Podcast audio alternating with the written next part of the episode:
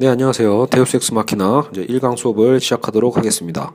어, 1강은 인간과 자연, 인간과 우주라는 이제 큰 틀로 이제 주제를 정했는데요. 근데 이 1단원 자체가 1강 자체가 이제 총 4개의 파트 수업으로 나눠져 있습니다. 그래서 오늘 파트는 1-1 어, 어, 이제 인간과 자연에 대한 아, 자연에 대한 인식 변화에 따른 환경 파괴 문제와 인문학의 위기를 포괄적으로 한번 다뤄보도록 하겠습니다.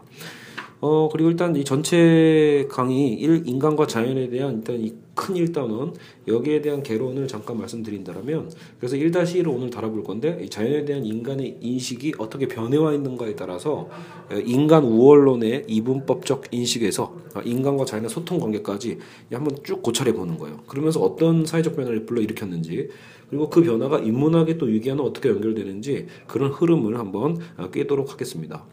사실 그 1-1은요, 예전에 이미 팟캐스트 강의로 제가 두 번이나 했어요. 아, 근데도 불구하고 다시 하는 겁니다. 또 합니다. 그래서 이미 제 강의를 좋아하시는 분들은 이미 들었던 수업이니까 1-1은 사실 넘어가도 되는데, 제가 앞으로 이제 어쨌든 새로운 다짐이죠. 어쨌든 25강을 쭉 하기 위해서 그렇다고 예전에 했던 걸로 때우긴 그렇고 한번 다시 한번 저도 정리하는 겸 다시 재수업을 하는 겁니다.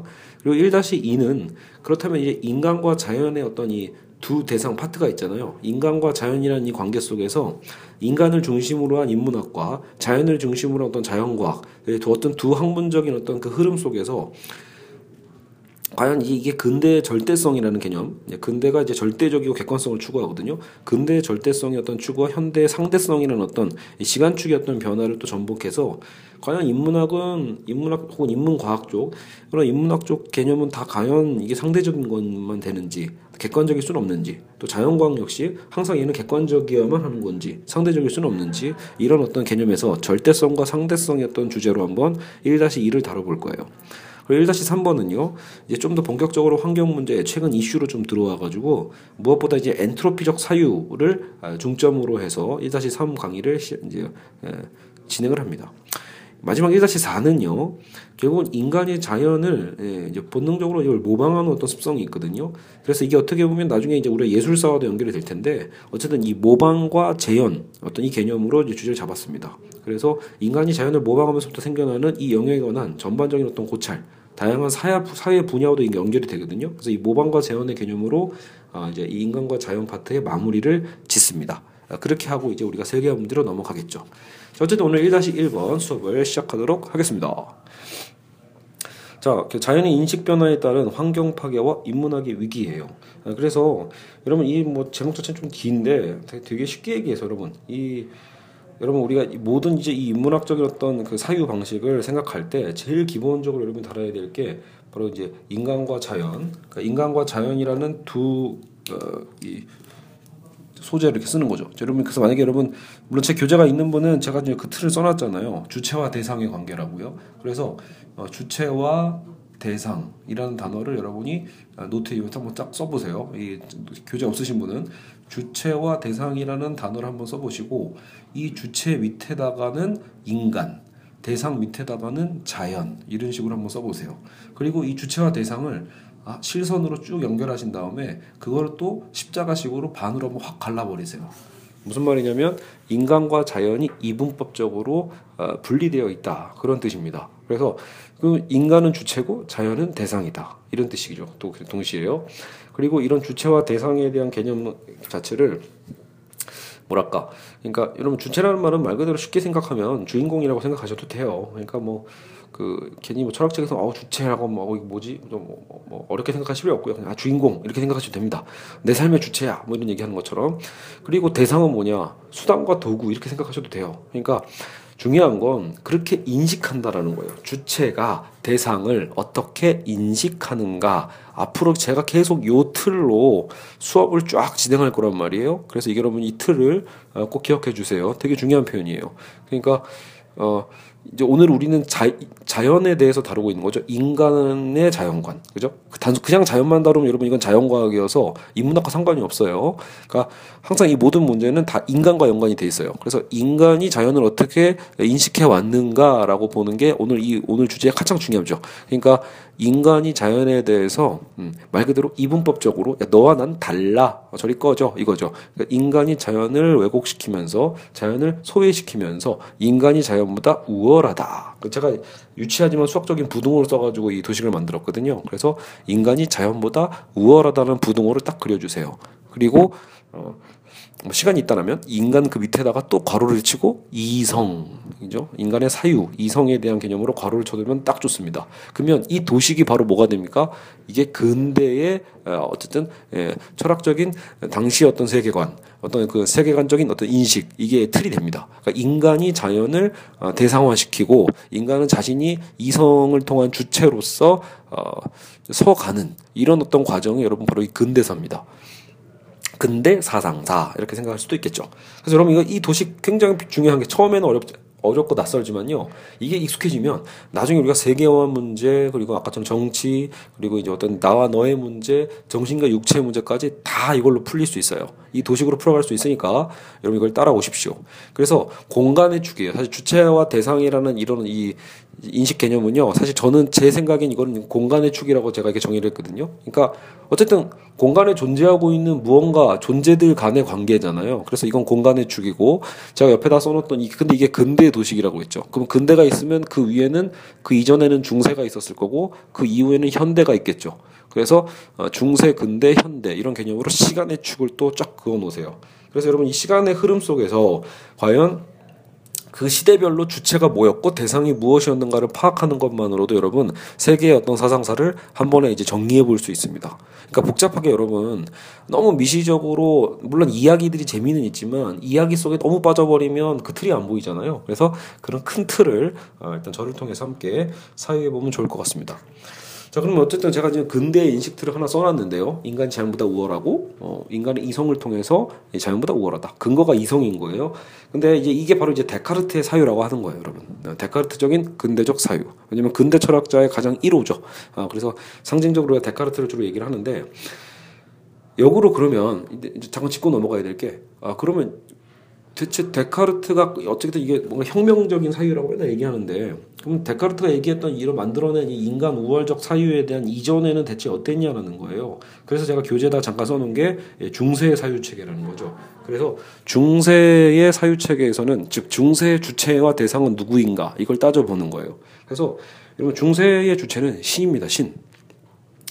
그러니까 아, 그러면 신 주체, 신이 중심이 됐던 시대라는 거죠. 서구 중세의 시대라는 건 거의 천년 가까이, 르네상스 이전까지 생각하시면 되는데요. 어, 서구 중세는 그러니까 기독교, 여기서도 개신교도 아니에요. 지금 우리가 알고 있는 카톨릭이죠. 캐톨릭 중심으로의 어떤 종교적인 신의 시대였고요. 종교적 신이 주체로서 사실은 인간이 대상화되는 거죠.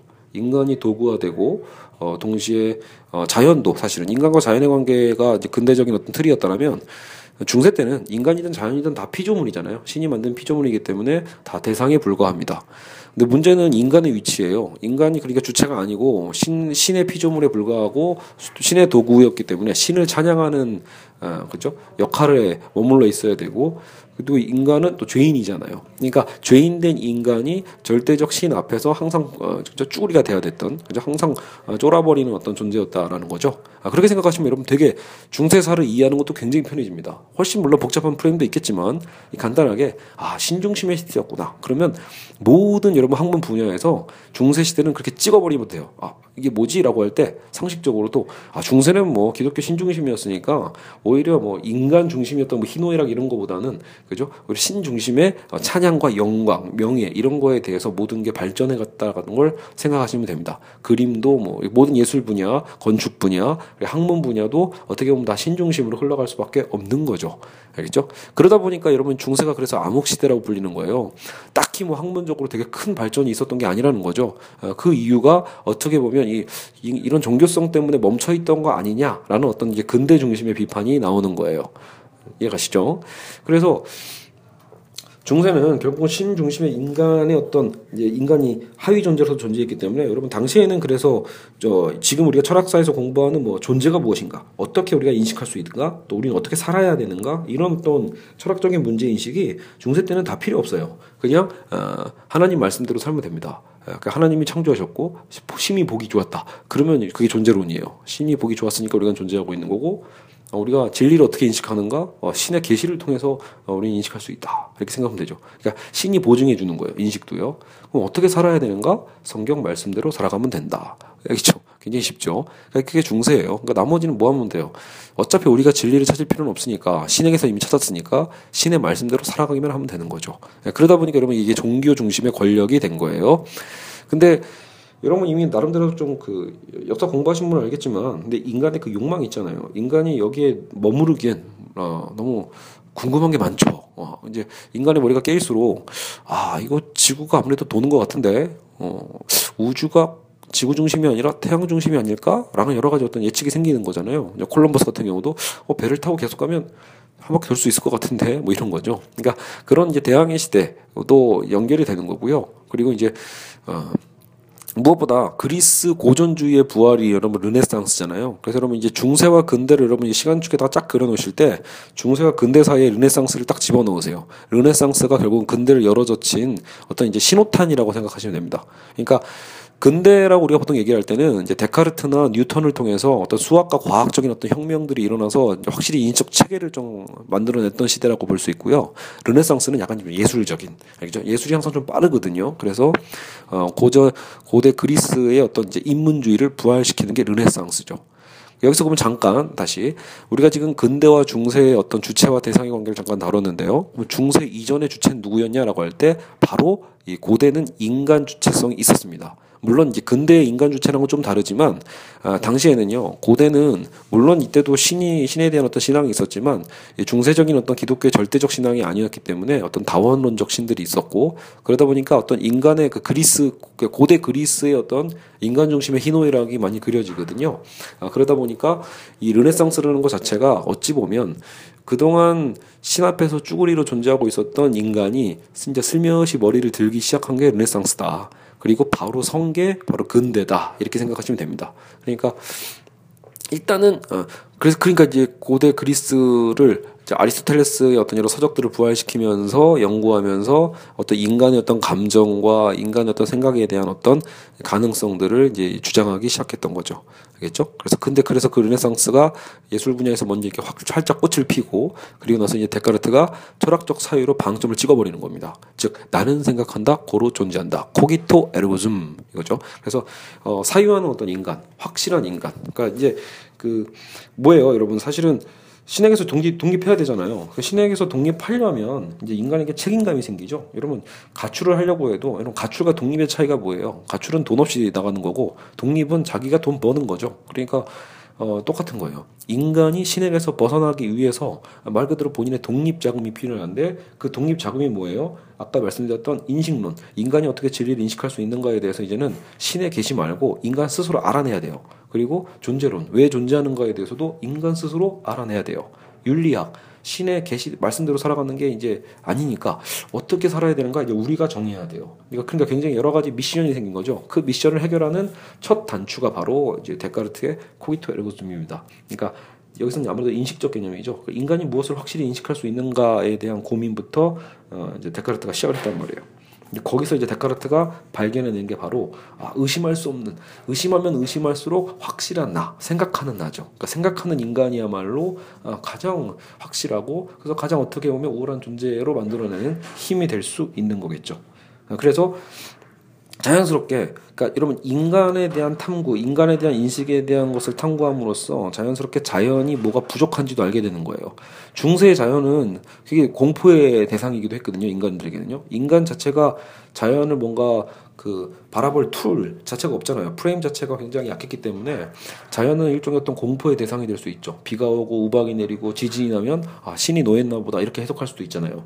근데 이제 근대로 넘어온다는 얘기는 과학 혁명이거든요. 그래서 자연에 대한 확고한 인간의 인식이 생기기 때문에 어, 다시 얘기하면 자연은 거꾸로 이성이 없죠. 그러니까 인간이 인간이 자신의 이성을 갖고 자연을 탐구하는 거니까 어, 무기는 이성에게 인간에게 있어요. 그러니까 자연은 아무것도 없어. 자연은 그냥 에, 주어져 있는 신이 우리에게 주는 어떤 피조물 같은 거니까 그러면 인간이 이제 자연을 아, 대상화시키기 시작하는 겁니다.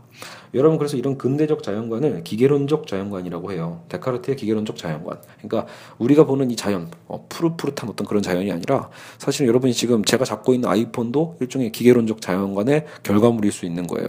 그러니까 우리의 사실 육체까지도 심지어는 그러니까 여러분 근대의 인간 주체성이라는 건 사실은 좀 반쪽짜리일 수도 있는 게 인간의 어떤 전인적 측면에서의 어떤 주체라기보다도요 인간의 사유와 이성이 중심이 되기 때문에 인간의 몸 인간의 몸 육체는 사실은 그렇게 완전하지 않아요. 그러니까 인간의 육체도 사실은 자연의 원리에 의해서 움직이는 일종의 자연물에 불과할 수 있죠. 그래서 여러분 근대적인 사유치를 쓸때 인간과 자연 이분법 쫙 그어놓고 인간이 우월하다 그 도식에다가 또 괄호치고 정신만 우월하고 육체는 저쪽 자연 쪽에다 갖다 쓰면 됩니다. 육체는 오히려 정신에 미치지 못하는 이런 정신과 육체의 이분법도 여기서 살짝 드러나는 거죠. 그러니까 여러분 어때요? 지금 이 가장 큰 단원, 우리가 파트 원의 가장 큰 단원인 큰 범주인 인간과 자연과 정신과 육체의 이분법이 동시적으로 여기서 만나는 거죠. 알겠죠? 그래서 결국은 이 데카르트 기계론적인 어떤 자연관에 의해서 어 이제 자연은 철저하게 이제 어 영혼이 빠져버리는 것 쉽게 얘기해서 어떤 신의 어떤 막 영험함이 들어있는 것도 아니고 인간이 뭘 감정을 이입하는 것도 아니에요. 자연은 그저 기계적인 도구와 대상에 불과해집니다. 그러니까 마음 놓고 우리는 자연을 또 파괴할 수 있는 권리도 생기는 거죠. 여러분 사실 누가 자연을 파괴하기 위해서 자연을 파괴하겠습니까? 그건 아닐 거예요. 그게 아니라 결국은 인간이 발견해낸 결국은 이 과학에 대한 지식들. 여러분 이제 데카르트는 인간과 자연에 대한 어떤 인식적인 툴을 만들었다라면 이제 뉴턴 있죠? 우리 여러분이 알고 있는 만유인력의 법칙. 뉴턴이 결국 과학혁명을 통해서 이제 물리학을 이제 어떤 어떤 이 왕자의 자리로 올려놓는 겁니다. 그래서 어 이런 수학과 과학, 인간의 이성을 수학적 이성, 과학적 이성이라고 생각할 수 있겠죠. 그래서 수학과 과학을 중심으로 결국은 이 근대가 발전해 갔다 라고 생각하시면 됩니다. 그러면 신은 어디로 치우면 되나요? 신은 저기 멀리 저쪽 진짜 관념적으로 여러분 신의 자리는 어, 밀어두시면 됩니다. 아시겠죠?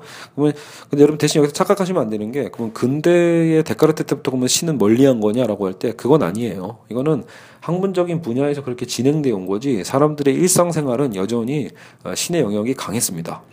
그리고 또 하나는 여러분 근대 상징 중에 하나가 또 개신교의 종교 혁명도 있어요. 그러니까 과학 혁명과 뭐 수학 혁명만 있는 게 아니라 종교 혁명도 있었죠. 루터의 종교 개혁이라고 표현하죠. 그러니까 여러분 신교의 발생은요. 되게 이제 그 캐톨릭과 또 큰 차이가 있는 게 어떻게 보면 어그 인간의 나름의 주체성을 좀 또 그 뭐랄까 서포트해 줄 수 있는 또 신학적인 사유기도 해요. 그러니까 기존에는 중세에는 신과 인간이 완전히 수직적 관계에서 인간이 완전히 막 눌려 있었다라면 어, 개신교의 개혁 중에 가장 큰 것 중에 하나가 만인 제사 장설 같은 거거든요. 그러니까 인간 모두가 스스로 어떻게 보면 하나님과 직접 대화하면서 그게 기도죠. 모두가 기도하면서 구원받을 수 있다라고 보는 거거든요. 그러니까 꼭 무슨 교회 권력을 통해서 뭐 신부님을 통해서 구원받는 게 아니라는 거예요. 그렇죠. 그러니까 인간이 직접 다이렉트로 어, 하나님과 교통하면서 어, 만날 수 있다라고 보는 거니까 이거 역시 어 어떤 이 인간의 어떤 개별성에 대한 인정이고요. 그래서 어떤 이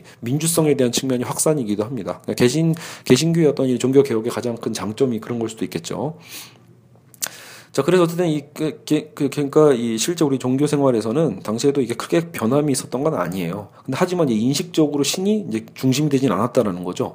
그리고 나서, 어, 나중에 여러분 이제 근대 후기 이제 거의 이거 이제 실증주의 시대 19세기나 20세기 초라고 볼 수 있는데 이때쯤 되면 이제 정말로 신이 죽어버립니다. 다시 얘기하면 이제 이 학자들이 자신감이 생긴 거예요. 아 신이 없어도 우리는 막 이 현세를 굉장히 고통스럽게 살아가다가 나는 천국 가는 그 기대로 살았는데 지금 보니까 뭐 엄청난 발전이 일어나는 거예요, 여러분. 그러니까 인간이 자연을 여러분 도구화시키고 대상화시키고 인간의 이성을 갖고 자유롭게 여러분이 이제 그 무기로서 쓸 수 있게 됨으로써요.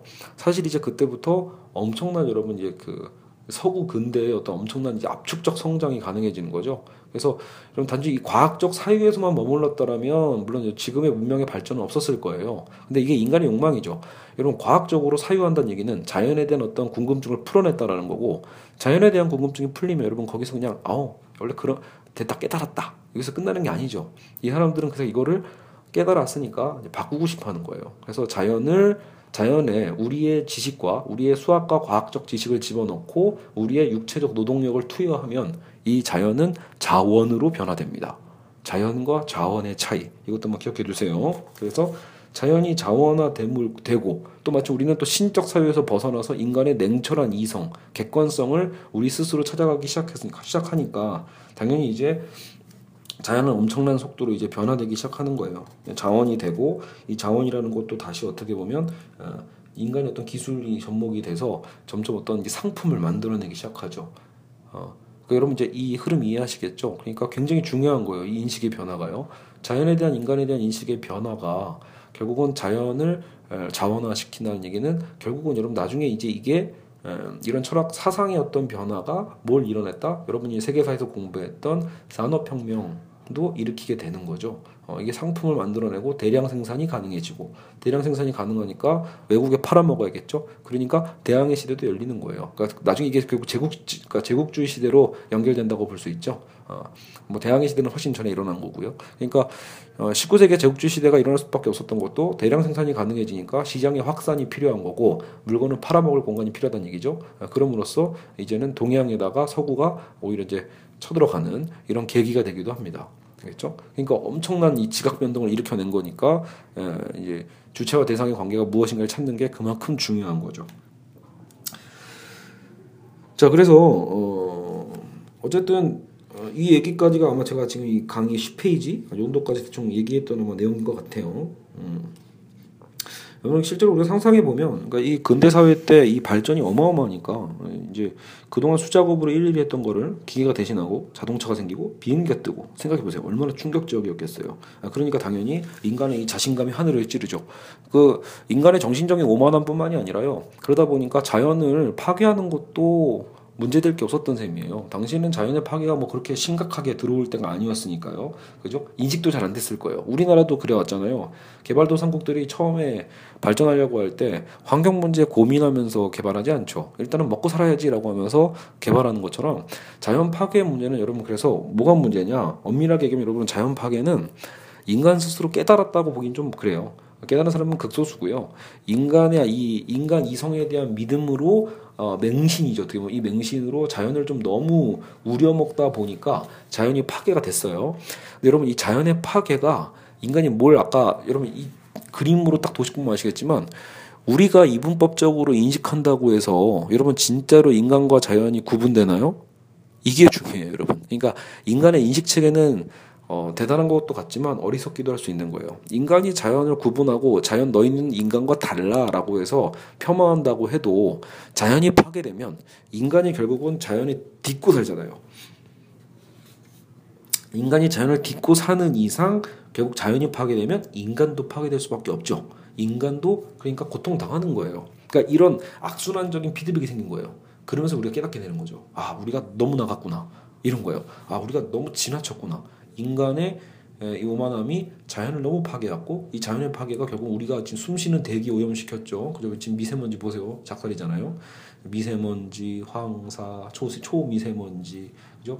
대기 오염뿐만이 아니라 수질 오염도 어때요? 수질 오염도 심각하죠. 그리고 말 그대로 그래서 어류의 양식도 생태계가 변화되기 시작하고 인간의 또 야망에 의해서 결국 어때요? 세계 아 심지어 생태계 자체를 교란시키고 있는 게 인간이죠. 네. 자꾸 어떤 종을 멸망시키려고 하질 않나. 그죠? 뭐 GMO 식품 유전자 변형을 해가지고 이겨내겠다고는 하는데 정작 그러면서 더 큰 병이 생기죠. 어떤 인간의 화학 물질들이 인간이 만드는 여러 가지 어떤 화합적인 조합들이 더 큰 인간에게 병으로 돌아오고 있죠. 그러니까 결국 여러분 이건 인간이 어쩔 수 없이 깨달은 거예요. 아 이러다가 우리 다 죽겠구나라는 거죠. 아 지구 온난화, 어다 죽겠네. 그죠? 결국은 해일도 여러분 단순한 천재지변이 아니잖아요. 인간이 결국은 만들어내는 영향력이 분명히 있거든요. 인과관계가 있어요. 그러니까 인간이 만들어내는 이런 인간 이성 중심의 이 탐욕이 만들어낸 결과물들이 인간의 파괴를 가져왔다라는 그 역설을 여러분이 기억하시면 됩니다. 그래서 이게 여러분 현대로 이제 넘보신 거예요. 근대에서 현대로 이제 쭉 내려올 때 인간 주체와 자연 대상의 관계가 뭘로 변해요? 인간 주체와 자연 주체의 관계, 상호 주체성으로 변화되는 겁니다. 이해하시나요? 그러니까 그거는 그러니까 우리가 이제 인식을 변화 이제 어때? 우리가 인식을 변화시킨 거죠 그러니까요. 아 자연이 이제 인간이 파괴할 대상이 아니라 우리와 함께 가야 되는구나. 자연의 파괴를 고려하지 않고 하는 개발은 무의미하구나. 왜냐하면 인간이 죽으니까. 그렇죠? 그래서 이런 상호 주체적 관계로서 설정해 나가는 사유 방식을 이제 현대에서는 만들어내는 거죠. 이제 그걸 갖고 우리가 이제 새롭게 환경주의나 여러 가지 어떤 생태주의 이런 것들로 이제 연결된다고 보실 수 있습니다. 여기서 여러분 대신 좀 여러분 좀 중요한 게 도식적으로 중요한 게 여러분 제가 만든 이 이분법은요 말 그대로 아, 물론 제가 만든 게 아니죠. 그러니까 이 이분법에서 가장 위험한 게 그동안 인간 우월주의가 문제였다라고 해서 자연 우월주의를 또 주장해서도 안 된다라는 거예요. 이해 가시죠? 그러니까 또 다른 이분법이잖아요. 자연 극단론이죠. 그동안 인간 극단론으로 근대 사회를 끌어왔더라면 거꾸로 보면 야 이거 그동안 인간이 너무 오만했어. 그럼 인간 꺼져. 이게 되면 안 된다는 거예요. 인간을 완전히 또 그렇다고 폄하하고 자연 우월주의로 가버리면 여러분 인간의 어떤 문명 자체에 의미가 없어져 버리잖아요. 그건 좀 너무 지나친 주장일 수도 있다라는 제 견해입니다. 물론 여러분 중에 누군가는 아니야 생태가 중요하지라고 해서 인간은 뭐 그냥 멸종해도 자연은 계속 존재할 수 있어라고 해서 아예 우주론적 관점으로 아마 생각하시는 분도 있을 거예요. 그래서 아, 뭐 인간이 꼭 생존해야 된다는 필연성은 없다. 인간도 자연의 그냥 일부분일 뿐 이렇게 사유하실 수도 물론 있을 겁니다. 근데 만약에 근데 인간의 나름의 어떤 그 주체성을 포기하지 않는다면 인간 주체와 자연 주체 상호 주체성으로 인식함으로써 오히려 이분법을 해체하고 서로 소통하는 관계로 인식의 전환을 끌어가는 게 조금 좀더 균형적인 관점이 될 수는 있겠죠. 알겠죠? 이렇게까지 보는 게 여러분 간단한 인간과 자연의 근대성과 현대성의 어떤 이 변화적 관계였습니다. 여기에서 이제 제가 인문학의 길을 접목을 시켜놨는데 이건 또 무슨 뜻이냐면 역설적으로 결국은 여러분 이 근대적인 이 자연관, 근대적인 인간 이성의 중심의 자연관은요 역설적으로 말 그대로 이 자연과학 분야를 발전시켜 놨거든요. 예. 그러니까 여러분 인간이 우월하긴 한데 이 인간의 우월함 갖고 그러니까 인간의 이성을 갖고 인간을 탐구하는 것보다는 그게 인문학이에요, 여러분. 인간의 이성을 갖고 그 이성으로 인간을 탐구하고 성찰한다고 하죠. 그게 인간을 탐구하면 인간이 인간을 대, 연구 대상으로 삼아서 탐구하면 그게 인문학이고요. 그죠?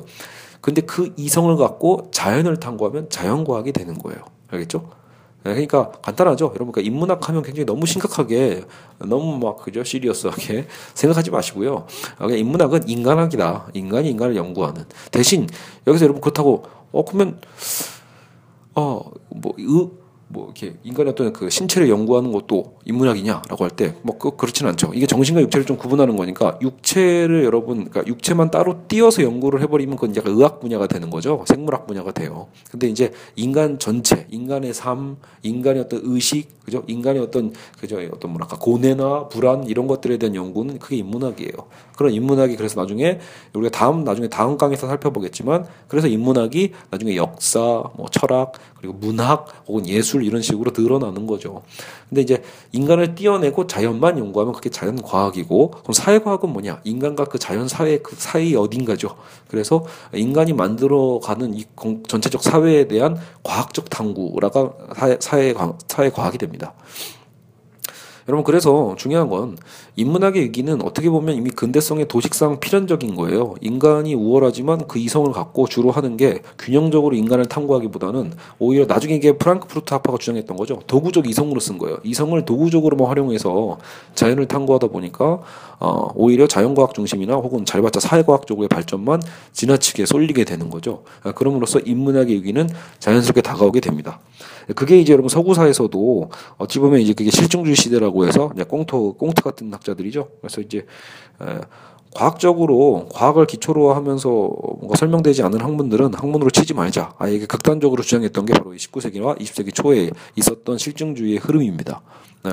근데 다행히 여러분 이런 실정주의 흐름이 아주 오래 가지는 못했던 게 결국 인간의 그런 과학적 사유가 만들어낸 결과물이 뭐예요? 세계 대전이잖아요. 그러니까 세계 1, 2차 대전을 통해서 인류가 충격을 받아요. 여러분 이거 되게 중요한 오늘 개론의 그 되게 중요한 핵심이기도 합니다. 그러니까 여러분 근대에서 현대로 변해갈 때 그러면 근대 현대를 가로지르는 이런 경계선이 무엇이냐라고 할 때 저는 항상 학생들한테 세계 2차 대전을 얘기합니다.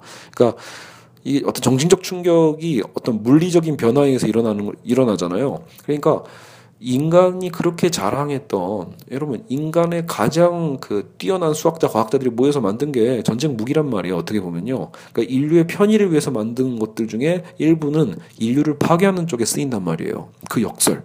그죠?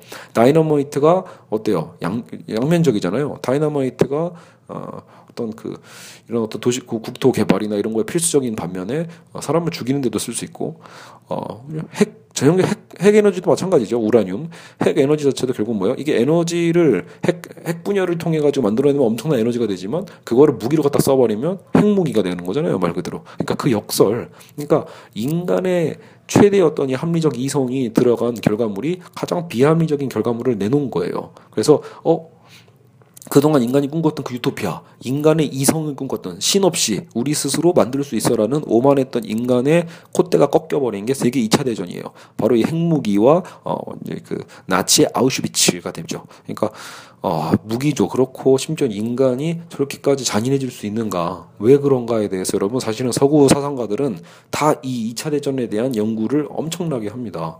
알겠죠?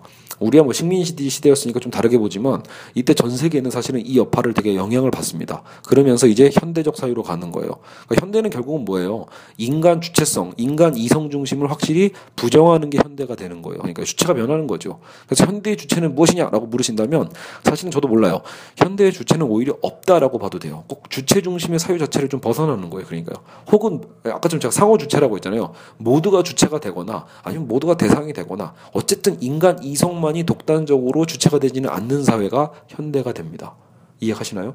예, 그러니까 현대는 결국은 뭔가 좀 삐딱선을 타는 거예요. 기존에 있었던 어떤 근대의 객관성, 절대성, 그죠? 이런 어떤 합리성에 대한 거를 부정하면서 인간의 어떤 주관성을 더 인정하고 감정을 중심으로 하고 어, 진리에 대한 어떤 다원성, 혹은 진리가 없거나 다원, 진리가 여러 개거나 이런 식으로 훨씬 다양성의 어떤 사유를 추구하는 게 현대입니다.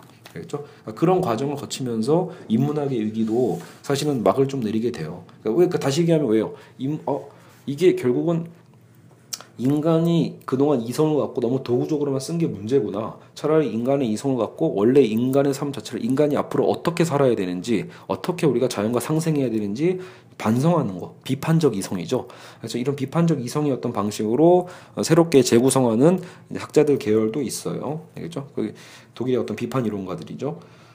어떻게 보면 여러분 그래서 이제 이 예, 우리나라는 대신 이러면 한국은 인문학 위기가 언제 와요? IMF 때죠. 그러니까 이것도 똑같은 거예요. IMF 때라는 것 자체가 뭐예요? 인간의 삶이 철저하게 물론 자연 과학적인 건 아니지만 돈이죠. 돈 오히려 이때는 돈으로 치환이 돼서 인간이 물질 중심의 삶만 너무 추구하게 되는 게 한국의 IMF잖아요. 그러니까 그 인간의 삶을 둘러싸고 있는 물질에만 너무 신경 쓰다 보니까 인간의 삶 자체에 대해서는 관심이 없게 되고 그러니까 인문학가들의 위기가 발생하는 거죠. 근데 IMF 때 발생했던 인문학의 위기가 최근 박근혜 정부 때 들어와서 더 커지고 있죠.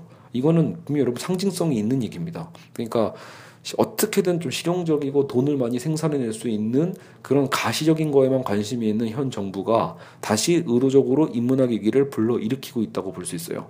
결국 여러분 이건 장기적으로 인간의 삶의 황폐화를 가져올 수밖에 없습니다. 그러니까 천민 자본주의죠. 그냥 돈 무조건 무조건 돈이면 되고 그러다 보니까 사람은 죽일 수도 있고 다치게 해도 문제가 되지 않는 그런 사회를 우리 국가가 조장하고 있는 셈이죠. 아, 그래서 인문학적 사유에 대한 것은 사실은 단순한 어떤 지적 희열이 아니라 우리 인간이 앞으로 어떻게 살아가야 되는가에 대한 그 방향성에 대한 고찰이 됩니다. 그래서 어 인문학은 필연적으로 우리에게 필요한 거죠. 당연히요. 그리고 그 인문학을 바탕으로 자연과학을 연구하고 인문학을 바탕으로 사회과학을 연구함으로써 사실은 어떤 학제 간의 네트워크, 기술적 네트워크뿐만이 아니라 인간의 어떤 이 인간 이 문명사의 발전에 균형성을 가져올 수 있겠죠. 알겠죠? 자, 그래서 제가 이제 결론을 이렇게 내리고 있어요. 그 결국 자연 파괴 근본적 원인이 뭐냐라고 하면 인간의 도구적 이성의 우월성이 인간과 자연을 철저히 다른 존재로 자리매김시켰던 인식 자체가 그 원인이다라는 거죠. 그죠? 철저한 어떤 도구와 대상. 근데 결국 그것을 해체하는 방법도 결국은 이분법을 해체하고 인간과 자연을 상호 주체적 관점으로 어, 만들어내자. 그렇게 바라보자라는 거예요. 그렇죠? 그리고 인문학의 위기의 해소도 결국은 인문학 자체만의 얘기보다도 인문학의 어떤 그 자연과학과의 어떤 이 상호 소통의 가능성 마찬가지죠.